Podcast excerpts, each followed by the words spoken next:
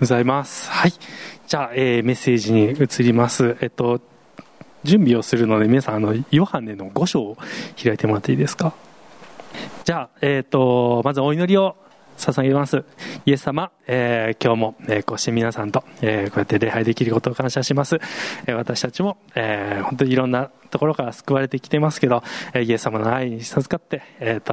こうやって、えー愛し合う仲間ができていることも感謝します。今から、えー御言葉を、え聞いていきますけど、イエス様の心がよくわかるように、どうぞイエス様が導いてください。イエス様あなたに期待します。イエスの皆によってお祈りします。アーメン。じゃちょっとマスク取ります。えっ、と、今日の御言葉を前に出したんですけれども、えっ、と、5章の1節から18節を、あの、ちょっと読みますので、目で追ってください。え5章の1節その後、ユダヤ人の祭りがあったので、イエスはエルサレムに登られた。エルサレムには羊の門の傍らにヘブライ語でベトサダと呼ばれる池がありそこには5つの回廊があった、この回廊には病気の人目の見えない人足の自由な人体の麻痺した人などが大勢横たわっていた。さてそこに38年も病気で苦しんでいる人がいた。イエスはその人が横たわっているのを見またもう長い間病気であるのを知って、えー良くなりたいかと言われた、えー病人は答えた。主よ水が水が動きあ動く時、えー私を池の中に入れてくれる人がいないのです。私が行くうちはに他の人が先に降りていくのです。イエスは言われた。起き上がりなさい。床を担いで歩きなさい。そうするとえその人はすぐに良くなって床をかつ、えー担いで歩き出した。その日は安息日であった。そこでユダヤ人たちは、えー病気を癒していただいた人に言った。今日は安息日安息日だ。だから床を担ぐことは立法で許されていない。しかしその人は私を癒してくださった方が床を担いで歩きなさいと言われたのです。と答えた。彼らはお前に床を担いで歩きなさいと言ったのは誰だ？と尋ねた。しかし病気を癒していただいた人はそれが誰であるか知らなかった。イエスは群衆がそこにいる間に立ち去られたからである。その後イエスは神殿の境内でこの人に出会われた。出会って言われた。あなたは良くなったのだ。もう罪を犯してはいけない。さもないともっと悪いことが起こるかもしれない。この人は立ち去って自分を癒したのはイエスだとユダヤ人たちに知らせた。そのためにユダヤ人たちはイエスを迫害し始めた。イエスが安息日にこのようなことをしておられるからであおられたからである。イエスはお答えになった。私の父は今もなお働いておられる。だから私も働くのだ。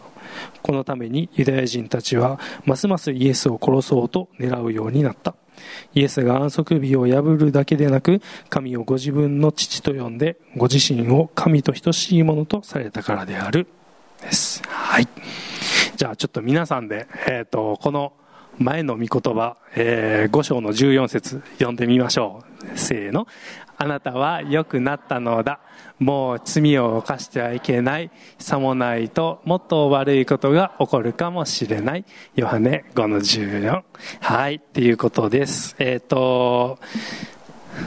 そうですね。えっ、と、今日の御言葉がこれなので、また来週は、えっ、と、メビッチョはこれを御言葉にしますけれども、あの、本当良くなったっていうのがね、あの、すごく心に響いた御言葉なので、ちょっとこれをみんなで共有したいなと思います。えっ、と、この、あの、お話は割と、あの、有名なお話で、えー一節ユダヤの祭りってあるんですけどあの杉越の祭りなのかなっていうふうに思ったんですけどあのそうじゃないっていうふうにも書いてあったりとかちょっとわからなかったたりするんですね。ででもこのでも杉越しのような気もするしなって僕は思ったりするのでちょっとわかんないです。あのなぜかというとヨハネの、えっとこの、えっと福音書の中に他にも杉越っていうのが3回出てきててイエス様が生涯ね3年間あの活動されたということは3回あの杉越を体験してるはずなんですけど、これ入れると4回目になってしまうという、ちょっと、うん、でもこれ、うん、どうなんやろうっていうふうなのがあって、何の祭りかはちょっとよくわかんないです。はい。でも、あの、この杉越の祭りえーまあ、4月頃ですけど2節に、えーと、羊の門からイエス様、えーと、羊の門からの近くにあったそのベテスダっていうところに行かれたっていうことですね。あの、羊の門とか杉越とかなんか連想すると、もうね、ね、こう、十字架しかないですよね。なんかそういう感じ、あの、なんかそういう滑り出しの、あの、話だなっていうふうに、あの、読み取れるんですよね。で、えっ、と、まあ、でも実際何が起こったかっていうこととしては、そのベテスダの池について最初スタートしているので、あの、癒しの話なのかなというふうにも思ったりします。で、ここに地図を出したんですけど、えー、ベト、ベトザタと書いてるんですけど、ちょっといろんな言い方ありますけど、えっと、ベトサダ、ここですね。あの、その下にエルサレムの神殿っていうのが、ここにありますけど、まあ、囲い、この青いのが囲いで結構大きな城壁になってるんですけど、その外れなんですよね、ベトサダって。えっと、まあ、すごい隔離されたというか、で、まあ、雰囲気としてはこういう感じ。これ模型なんですけど、えっと、まあ、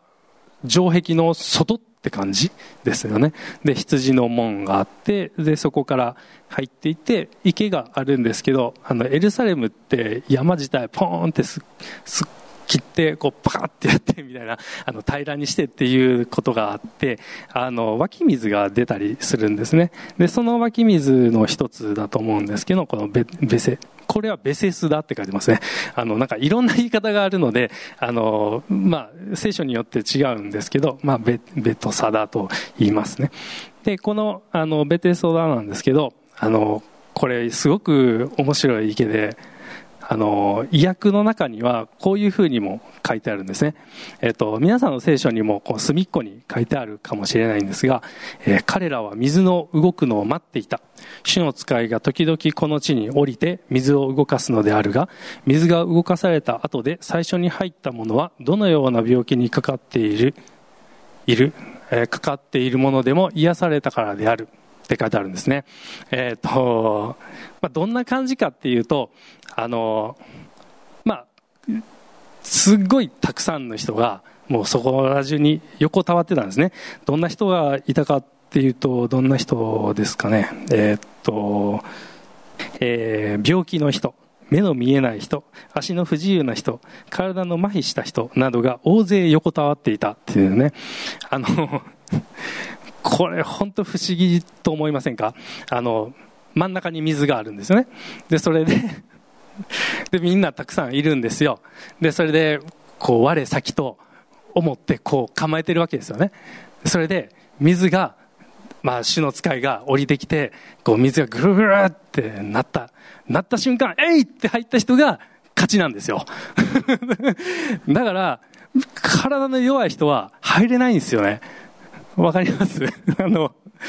ある程度元気な人じゃないとこのお店入れないんですよ。だから、不思議じゃないですか。なんか、なんか変なんですよね。で、それで、あの、この主人公の人は38年間、他にもこの目の見えない人もいたんですよ。どうやって、どうやって入ろうとしたんでしょうね。目の見えない人。これ、どうしようもないじゃないですか。でも、なんとかしてこう直したいっていう人たちがたくさんいたわけなんですね。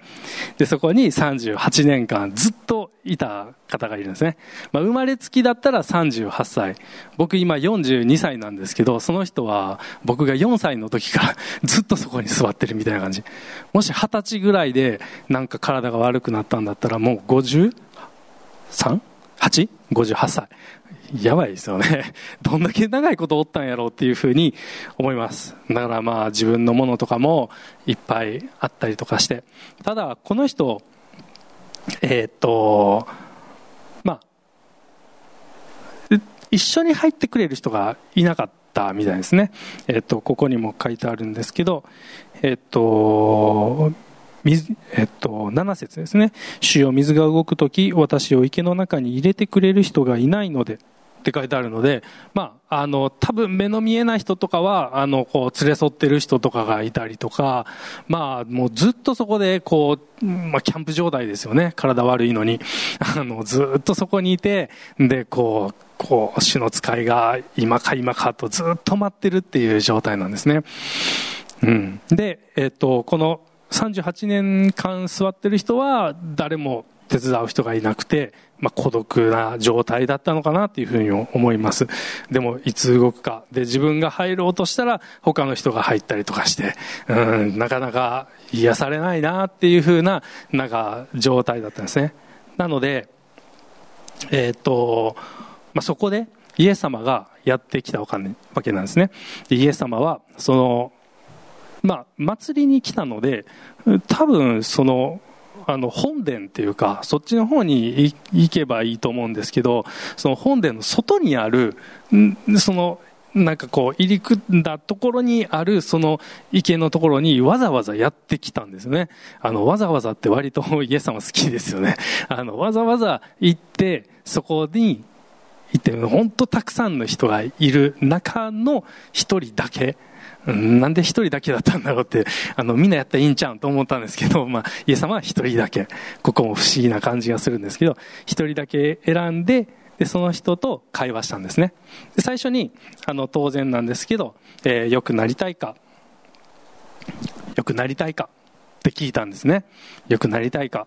皆さんやったらどう答えますか？良くなりたいか？良くなりたい？うんって言いますよね。もう普通にシンプルにうんって言います。あの、頭が痛い。直してってなりますよね。で、この人は、あの、なんて言ったかっていうと、池に入りたいって言ったんですね。あの、うん、うん、良くなりたいかって言ったら、良くなりたいですって言ったらいいのに、池に入りたいですって言ったんですね。なんかもう池に入ることが全てって感じになってたんですね。だから、あの、こう、問題がこう、すり替わっていってるっていうか、そういうことが、その人たちの中にはあったんじゃないかなと僕は思いました。で、えー、っと、こうなんかしないと癒されないとか、なんかしなければあの成功しないとか、なんかしないとっていうのがやっぱりあるんですけど、シンプルにあの良くなりたいかって、良くなりたいです。じゃあイエス様はどうしたらいいですか？って聞けるのが一番いい方法なんじゃないかなと思うんですよね。こうじゃないといけないっていうのが、あの、どうしてもあるのかなっていうふうに思います。で、えっと、まあ僕、英語教室を、えっと、夕方に、あ、夜にもしてるんですけど、えっと、中学生の、あの、男の子がね、中学1年生で入ってきたんですけど、その子がね、すごく大変だったんですよ。あの、中学3年生で今、あの、ゆうなちゃんも知っている方なんですけど、あの、最初ね、中1で来るじゃないですか。で、お母さんと一緒に来て、まあ、あの、よろしくお願いしますと。ここまではいいんです。あ、あよろしく、こちらもよろしく、みたいな感じで、じゃあ座って、って。で、お母さんは、あの、まあ、90分あるんで、お母さん一旦帰ってもらってでお子供と一緒にこうね対面になって座って「じゃあこんばんは」っつって言ったらまあ返事しないんですよね。まあまあまあよくあることか。えっ、ー、と11やねって言ったら全然反応なしで。えっ、ー、と名前何？って聞いたら名前も言わないんですよお前誰やねん？って。でここに何しに来たんや？っていうふうになって。ででまあその日はなんかプリント出してそれをなんか鉛筆は持ったんですよ。でもそこからもうほぼ何もしない90分でした。なんだそれっていう。で、次の日も、あの、次の日からは鉛筆を持ちません。で、もう、プリントを出しても何もしない。何をしたいんや、こいつっていうことで、勉強しに来たはずやのに勉強しない。で、で、こう、半年ぐらい経っても何もしない。で、えっと、何しに来たんって聞いても、わからんって言うんですね。いや、勉強やって 言うんですけど、うん、したくない、みたいな感じで。でも、ゲームは好きなんですよ。めちゃめちゃゲームは好きで、なんかもう、お父さん、お母さんが、お母さんが全部隠しても、それをどこからかちゃんと持ってきて見つけて、で、線をつなぎ直して、で、ちゃんとこう、環境を整えて、で、それでゲームまでしちゃうんですよね。そんだけ知恵があるのに勉強せんのですよ。勉強せえよって思うんですけど、しないんですよ。で、それで、で、何してんの？って言ったら、やっぱベあのゲームがすごい多くて、あの、とにかく学校では寝て、家帰ってきたらゲームばっかり。で、夜遅くまでやって、ひたすらやって寝て、で、また学校でちゃんと寝て、で、夜にまた、あの、備えてゲームをするっていう、んで、えっと、フォフォートナイトっていうんですか？フォートナイト、うん、っていうゲーム、インターネット上でいろんな人とつながりを持てて、で、その、をずっとやってるんですね。で、まあ、友達とこう、会話をしながら、通信でね、会話しながら、そうやってゲームするので、あの、もうやめられない状態にもなってるんですね。で、それで、ま、学校の友達よりかは、その、インターネットで知り合ったなんか大阪の友達となんか仲が良くなったりとかしたり、なんかもう本当にそっちに引き込まれてる感じになっていたので、いやこれ本当あかんなと思って、あの、彼がゲームを嫌いになるように祈ったんですよ あの、本当に嫌いになるようにってずっと祈り続けたんですね。本当に祈り続けて。で、たまに目の前でも祈りました。あの、あの彼、あなたがあのゲーム嫌いになるように祝福しますって言って 祈ったんです。私、そしでね、すごいんですよね。あの、今中学3年生で、まあ受験なんですけど、まあ受験でも勉強するかな、どうかなと思ったんですけど、神様すごいんですよ。あの、中3の春ぐらいから、あの、鉛筆持ち出して、ほんで、先生ちょっとこれわかんないんですけど、って聞いてきたんですよ。すごくないですか？マジかと思って。で、そういや、ゲームの話してないなと思って、この前、そのゲーム、あ、夏ぐらいにゲームどうなんって聞いたら、いやもう何もしてない、つって。マジかって、どうしたんって言ったら、いや、わからん。いや、神やって言って、イエス様やって言って。で、もうそうやって、あの、その子めちゃくちゃ変わってね、今も、まあ、僕の話あんま聞かへんけど、学校の課題はちゃんとやるようになって、今でもやって、でもその習慣がね、続いたらいいなというふうに思ってるんですけど、今だけかなとか思ったり、まあでも受験に向けてね、あそうやって、あ勉強する姿勢ができて、ああ、よかったよかったと思いながら、あの、今過ごしてます。あの、ここにより、良くなりたいかって書いたんですけど、良くなりたいですって言わない人って結構多いんですよね。あの、もう、ね、もうこう、陰で祈るしかないっていうか、か、あの、先週のみちみちの話でもあるけど、もう死を委ねますっていう状態っていうか、あの、本当にそういう状態になるんですけど、イエス様ってすごいなって思います。あの、心をそっちの方にこう向けていってくださるというか、あの、自分じゃちょっとできなかったことなんですけど、本当に、あの、シンプルにイエス様このこのことがゲーム嫌いになるようにって、本当聞いてくださったなっていうふうに感謝してます。で、イエス様の、あの、言うことってすごいシンプルなんですよね。あの、この人に、まあ、この人池に入りたいって言ったんですけど、あの、あんまり聞いてくれないですね。あの、池に入りたいって、そっかぐらいだったと思います。え、それよりもイエス様が言ったのが、え、っと、起き、あ、起き上がりなさい。ごめんなさい、これあれですね。え、っと、あ、合ってるわ。起き上がりなさい。床を担いで歩きなさい。ですね。床を担いで歩きなさいって言われたんですね。あの、この人38年間、ま、どこが悪かったのかちょっとわかんないんですけど、あの、ま、とにかく、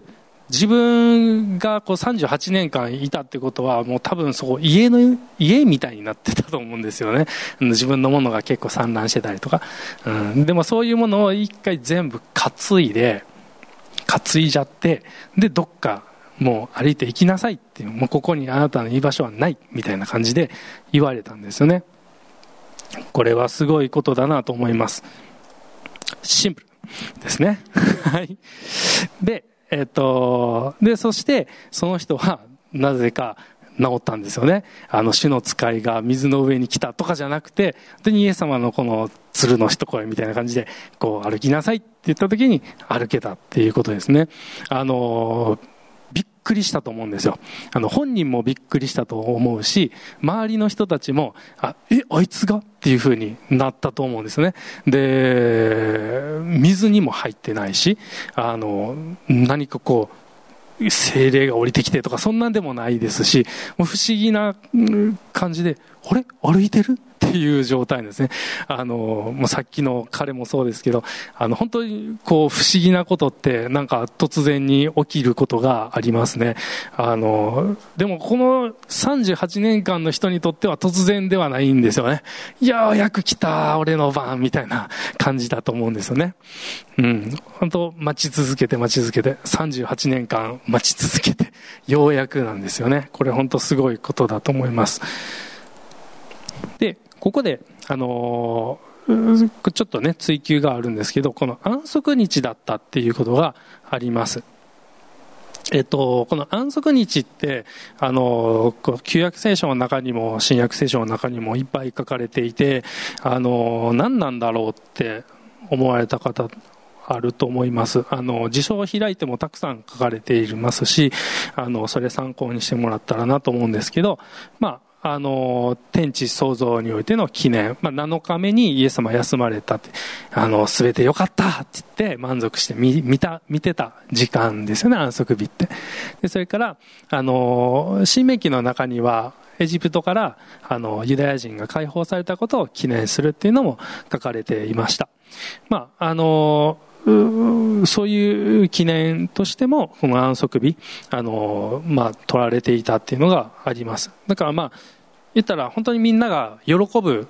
時間で神様を称える時間でイエス様礼拝する時間、まあ、そういうふうにあの、まあ普段ね忙しいのであのこう週に1回、えー、安息日を取ってイエス様に向こうという時を持つべきだったんですねでもその中にあのこのあ、えっと、仕事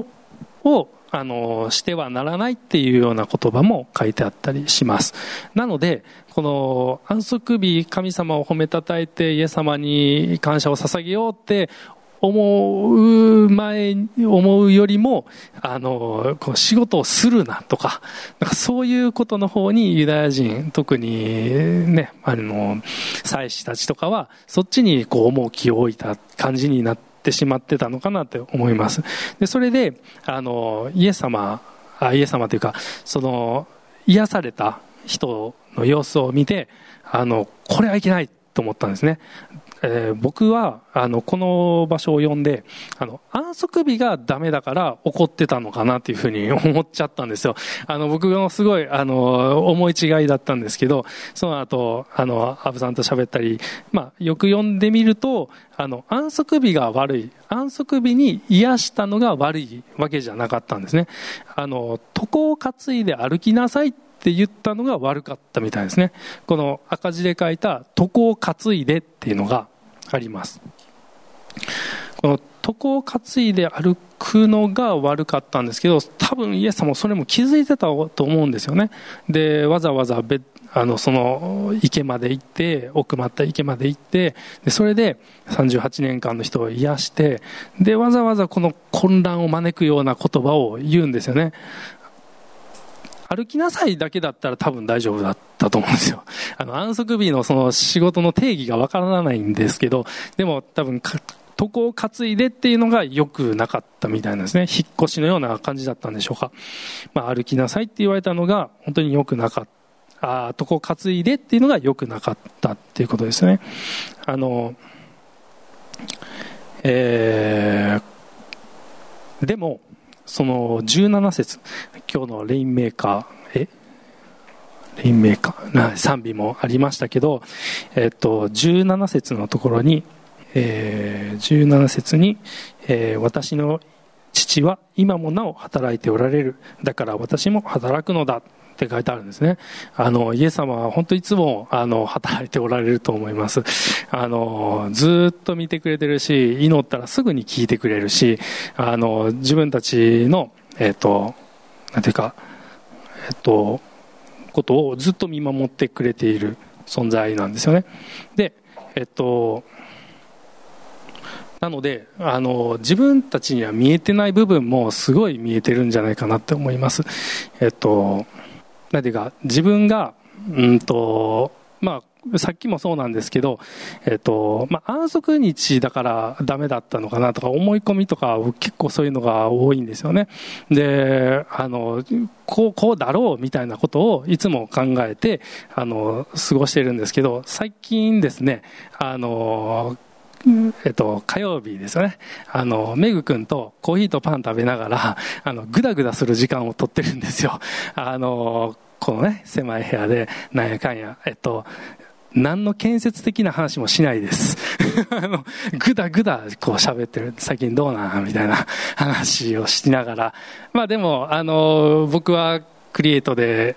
と働いててその教育官のこととかが結構メインに頭の中いっぱいになってるんでそのことをぐだぐだ喋ったりでメグ君はメグ君で今年からしっかり働き始めてどうなんだなんだって言ってでで、僕はメグの話半分しか聞いてません。僕は僕の言いたいことをずっと言ってるだけで、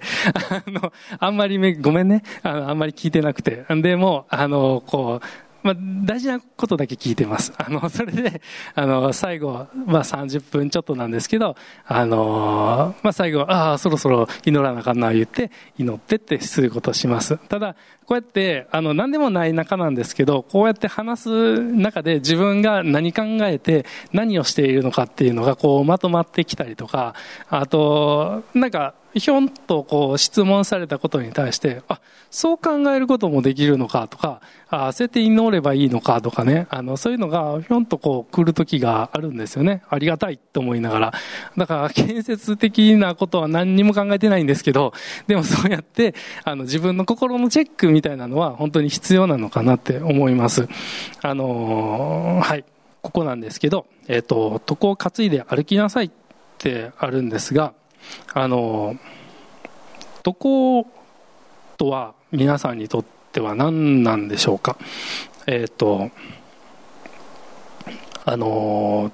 僕こことこって何なんだろうってでこう質問された時にちょっとすぐに答えが出なかったんですね。でそれでどういうことかなと思ったんですけどあの今思うのはあのこうよく良くなりたいか。でその後で、えーと、あなたは良くなったっていうふうに言われるんですね。治った後に。良くなった。でそれってあのもう卒業って感じのイメージがあのあるんですよ。あのクリエイトって本当いろんな生徒がやってくるんですよね。はい。あのどんな人がいたかちょっと紹介するとですねあのこうね、あの、ちょっと体がぽっちゃりした子が、あの、ひょんとやってきて、で、こう、来るんですよね。で、まあ、ちょっといじめにあったりとかしてる子だったんですけど、あの、まあ、1日目、えっと、朝クリエイトって朝走るんですよ。あの、この周りを。1キロぐらい。で、それを、あの、するんですけど、その子、いきなり、なんて言ったかっていうと、ちょっとかかとが、ちょっとかかとがって言うんですよ。なんやちょっとかかとって。かかとはいっぱい2つあるぞって言って。でそれであのこうちょっとかかとが痛くて走れないんですって言ったんですね。でそれでまあ僕と K 先生が担当だったんですけど2人でその子のことを聞いてそっか知りたいんかうんって言った後なんて言ったと思います？そっかって。じゃあ走ろっか、つって笑顔で答えました。ええー、と思いながら彼は走ったんですけど、走れるんですよ。あの、ただ、もう自信がない。こう体がぽっちゃりしててね。で、それで運動も苦手みたいなことがあったんですけど、すごいですよね、彼。あの、クリエイト史上一番速い人になりましたよね。あの、めちゃくちゃ走りますよね、あの人ね。ちょっと、ちょっとやばいんじゃないかって思うぐらい走ります。それから、あの、字がね、極端に小さい人がいたんですよ。すっごいちっちゃいね。もう米粒に字書けるんちゃうかと思うぐらいの小ささでノートを字書くんですね。これちっちゃいなと思って。でもよく聞いたら、あの、ちっちゃい時はそんなんではなかったと。でもなんか、だんだんだんだん字がちっちゃくなっていくっていう、聞いて、これ本当大変なって。結構ね、それって、それも自信がなかったんやろうね。ね。でも今では何してるかって言ったらね、ここで賛美して踊りまくってるんですね。ね、この緑の服着た方ですけど、はい。すごいですよねはい地置きになった？あ、ちょっと、ああ、よかったよかった。はい。それから、あの、火に当たれないって言って、あの、もうここまでマスもう真っ黒にして帽子もかぶって、室内でもそれを外さない子がいたんですよね。あの、ね、いましたよね。でも、あの、火に当たると死ぬんだって言うんですよ。そっか、大変やな、それって。脱げへんな、って言って、あの、過ごしてたんですけど、最終的に彼女は、えっ、と、剣山の山頂、あの、みんなと遅れてなんですけど、みんなよりも遅れてなんですけど、登って帰ってきて、自分たちはもうバスで待ってたんですけど、待ってた、待ってて帰ってきた頃にはもう、ドロッドロの状態なんですよね。あの、山でこけたそうなんですけど、もうドロッドロの状態で、あの、クリエイトにそ、クリエイト、クリエイト色に染まったって言って叫んで帰ってきました。本当になんかすごいね、あの、強なったなというふうに思います。それから、あのやんちゃをね、繰り返す男の子は本当に多いです。あの、すごく多くてね、あの僕がこう歩歩いてそっちの方に行こうとしたら、あの、もうその辺で寝転がってるんですね。寝転がってるのをダーってこう不服前進みたいに来て、僕の足首掴んで、かもちゃん待ってやって言うんですよね。お前誰やねんって言って、で、何したいん？って言ったら、何もしたないって言うんですよ。じゃあ話せよって言うんですけど、まあそういう感じなんですけど、あのもう本当、ね、もう暴れちゃったりとかする子もいるんですけど、そういう子が卒業後にね、あったら、あの、あの時はすみませんでしたって頭下げるんですよね。本当、やんちゃしてすみませんって言って、あの、大人になるんですよね。あの、本当、人って変わるなっていうふうに思います。で、それからね、あの、工作ばっかりしてた人もいるんですよね。あの人本当工作ばっかりで、もう優先順位むちゃくちゃなんですよ。で、で、思いっきりお尻しばかれてね、で、そこからちょっと、こう、立て直して、で、そこからですよね、あの、ちゃんと、あの工作するためにはっていうことで、あのもう先に勉あの宿題してしまったりとか、もう本当にあの大事なことを優先させて、で、本当にそのやりたいことをやるっていうことに時間を割くっていうことをしたんですね。あの本当うんうんって言ってましたけど、そういう人が、あの、いっぱいあります。あの、クリエイトもは割とこう勉強もしっかり教えます。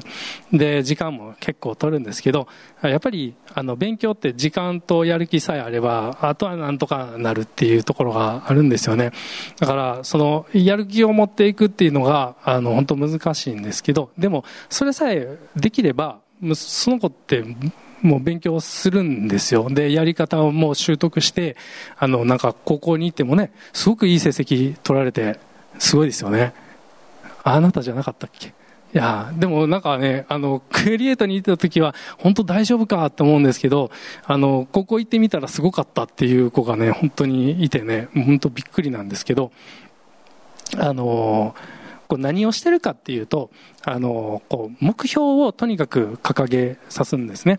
それで、あの、半年間、その子がえっと、何に打ち込んだらいいか、そういうのを生活面を、あの、整えていくというか。で、まあ、あの、まあ、年齢にも差がありますし、あの、その能力にも差があるので、あの、全員同じ目標ではなくて、一人一人に目標を立てて、で、それで、それを応援していくと。で、クリエイト少ないので、あの、こう、もう一人一人を見ることができるんですね。だから、毎週一個ずつ目標を聞いて、で、それをおこ、あの、できてるとかできてないとか、あの、聞くんですね。そしたら、まあ、僕とも聞くし、あと、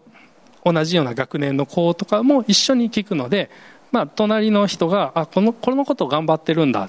じゃあなんか手伝ってあげようとか、いうふうなことができるわけなんですね。だから、まあ一人で目標を頑張るっていうのはなかなか難しいんですけど、あの先生とか仲間とかがいて、ようやくそれができるっていう。で、やっぱそれが自信になるっていうのがあるんですね。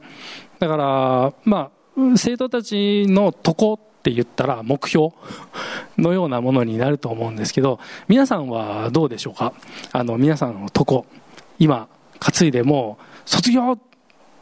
あの、卒業したものも多分いっぱいあると思います。もう、ああ、あの時はそうだったな、みたいな。あの、うちの弟が正月に面白いこと言ってたんですけど、あの、中二病ってあるじゃないですか。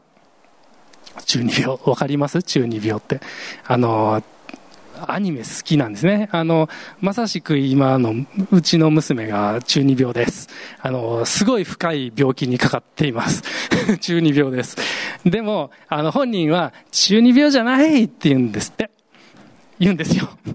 中二病。そしたら、うちの弟が、じゃあ中二病やなって言って喜んで言ってたんですけど、その中二病だった人っていうのは、ああ、もう卒業したって言うんですよ。あの、中二病だったよねって、ああ、私もそういう時期あったって言える子はもう卒業したと。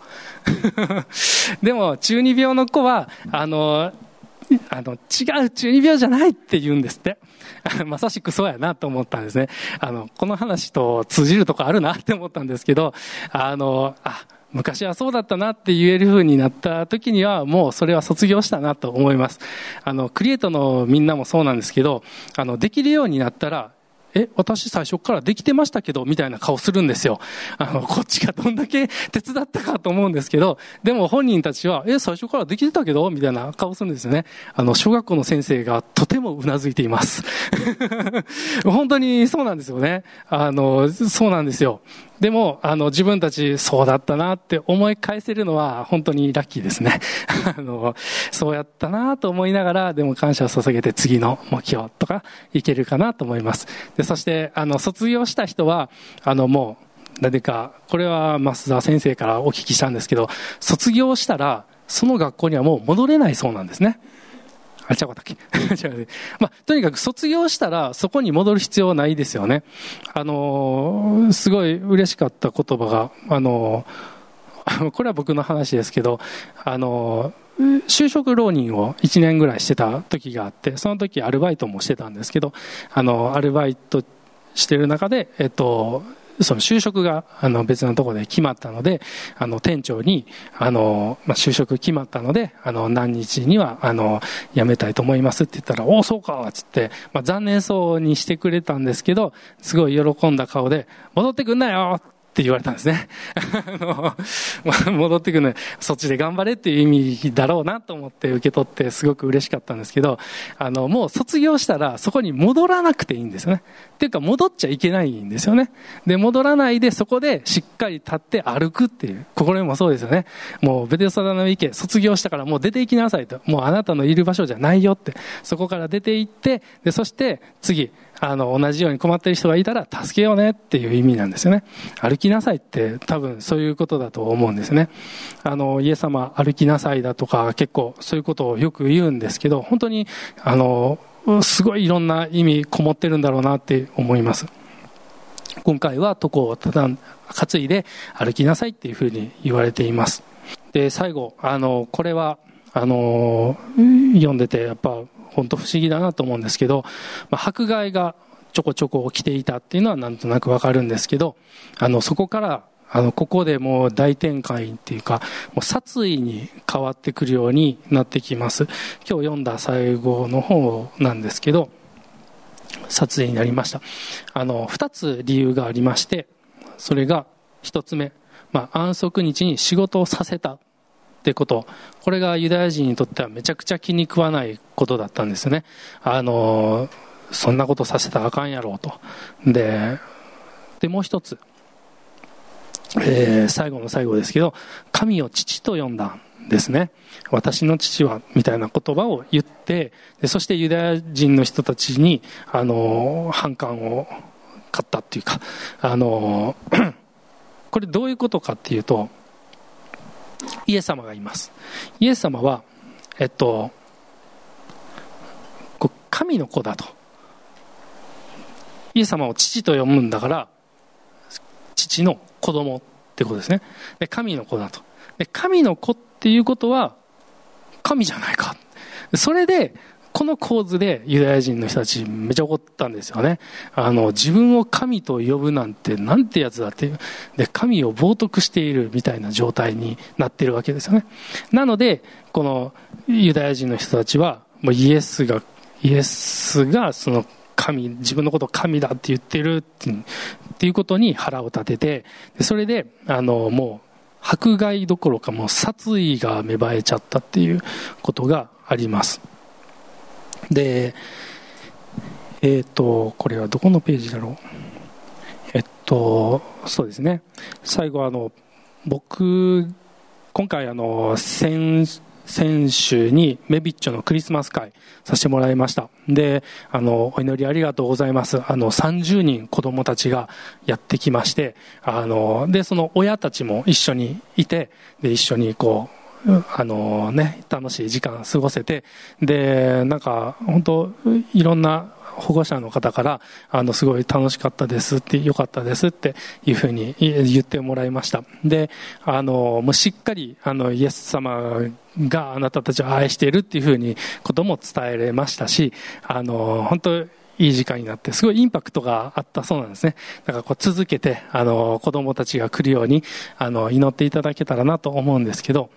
そのクリスマスなんですけど、今回、あの、みんなめちゃくちゃ忙しかったんですよ。あの、まあ、のりさんもやし、雄大君もやし、僕もなんかごちゃごちゃといろいろある中でクリスマス会。で、しかも、あの、受験、中学生たちは受験生がいたり、高校が勉強忙しかったりとか、まあ、吹奏楽部活がどうのこうのとか、やっぱり、あの、部活も、あの、するんだったらもうとことんしてほしいっていうのもあるので、あの、しっかり進行を守って、あの、部活にも取り組んでほしい。でも、やっぱり、こう、時間の割き方っていうのがやっぱ難しくて、あの、どうしようかっていうところでやっぱりずっと悩んでるんですけど、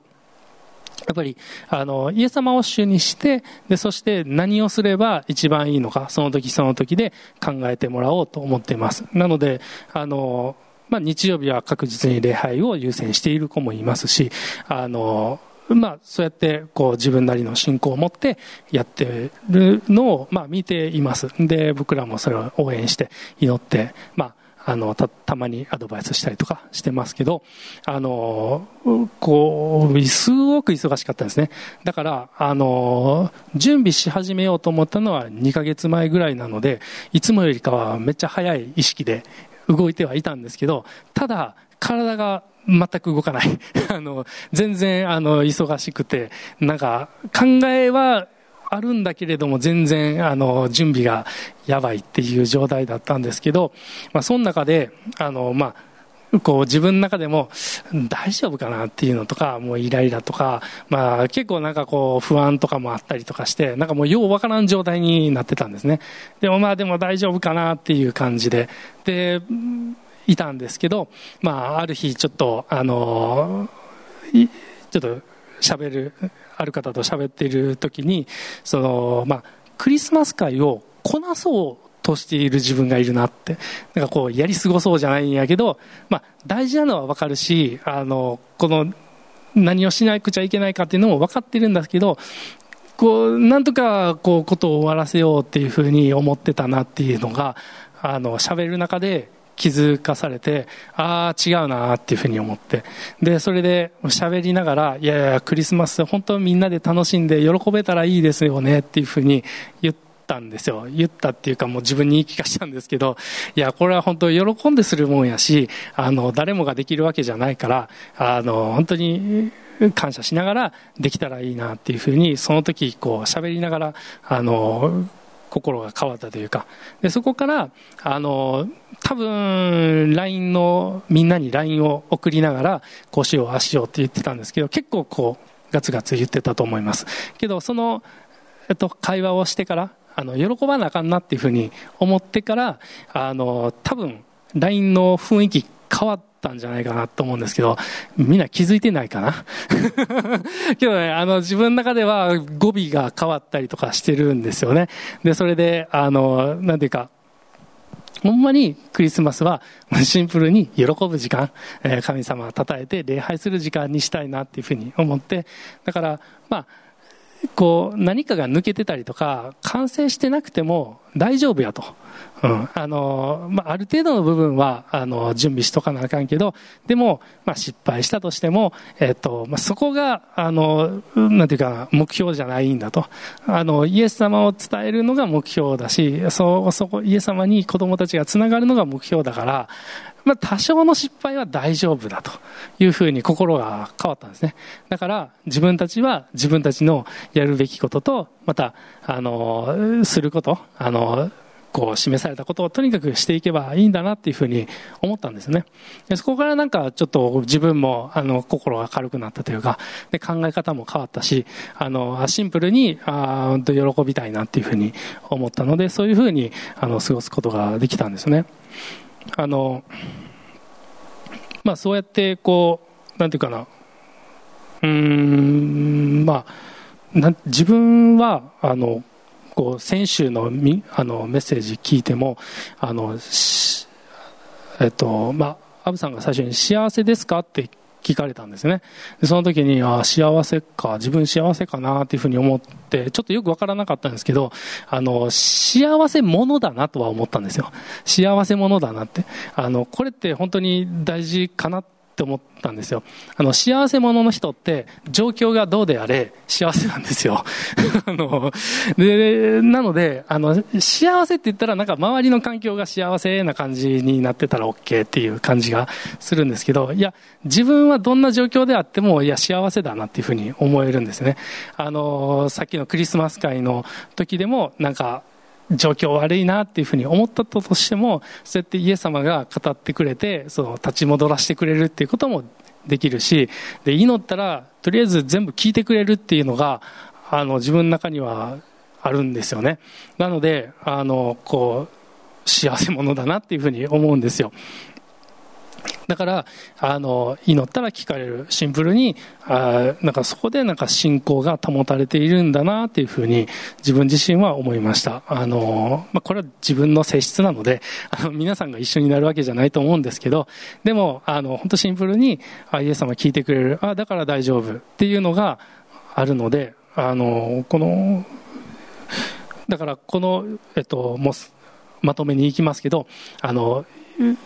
癒された人も、あの、良くなったよって言われたから、あ、良くなったんやって言ってシンプルに、よし、じゃあもう出ていこうって言って出ていったわけですよね。こう、良くなったって言われているのに、いや、まだまだっていう人もいるんですよね。いや、あの、イエス様は、もう良くなったよって言ってるんだから良くなったんですよ。だから、それを信仰で受け入れる。